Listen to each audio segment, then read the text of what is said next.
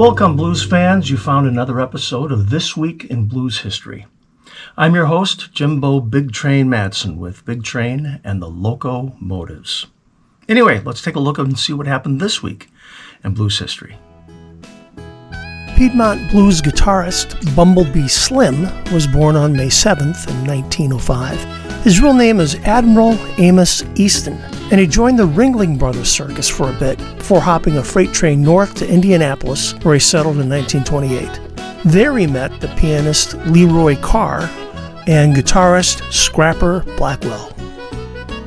May 7th is the birthday of Chicago blues drummer Kansas City Red, and he played a major role in the development of the urban Chicago blues sound. He performed and recorded with many notable blues artists such as David Honeyboy Edwards, Robert Nighthawk, Sunnyland Slim, and Walter Horton. Robert Johnson was born on May 8th. His landmark recordings in 1936 and 37 have influenced countless generations of musicians. There's a lot of intrigue surrounding his life and death. The one most known is the legend that he sold his soul to the devil at the local crossroads to achieve his musical success. I've been lucky enough to have been to both the crossroads and to Johnson's gravesite. May 8th also marks the birthday of blues rock guitarist Joe Bonamassa, born this day in 1977. In 1989, at the age of 12, Bonamassa opened for B.B. King for 20 shows. He's either won or been nominated for a variety of blues music awards and Grammys and scored numerous top 10 albums. Time for another Ghost of Mississippi story, although this one may be from Alabama.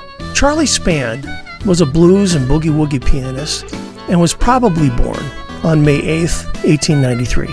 He's considered one of the most influential piano players of the 1920s. Next to nothing is known about him, and the scattered 33 tracks that he recorded are basically the only concrete proof that he even existed. May 11th is the birthday of Kansas City Joe McCoy, born back in 1905 in Richmond, Mississippi.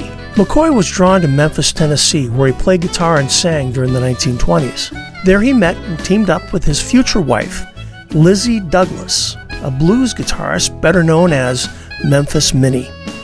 On May 12, in 1952, blues harmonica virtuoso Little Walter recorded Juke. The track was a groundbreaking instrumental that established Little Walter as a national recording star and brought unprecedented prominence to the harmonica as a prime instrument in the blues.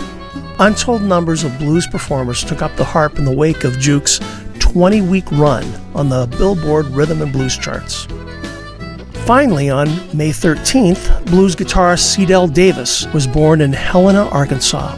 When he was 10, he suffered from severe polio which gave him little control over his left hand and restricted use of his right. He had been playing guitar prior to his polio and decided to continue despite his handicap. Davis played guitar using a butter knife in his fretting hand in a manner similar to slide guitar. We just covered some of the highlights here. If you want to know more about these artists or other things that happened this week in the blues, be sure to follow our social media pages or visit our website. We'll have a new episode next week, so we'll see you then.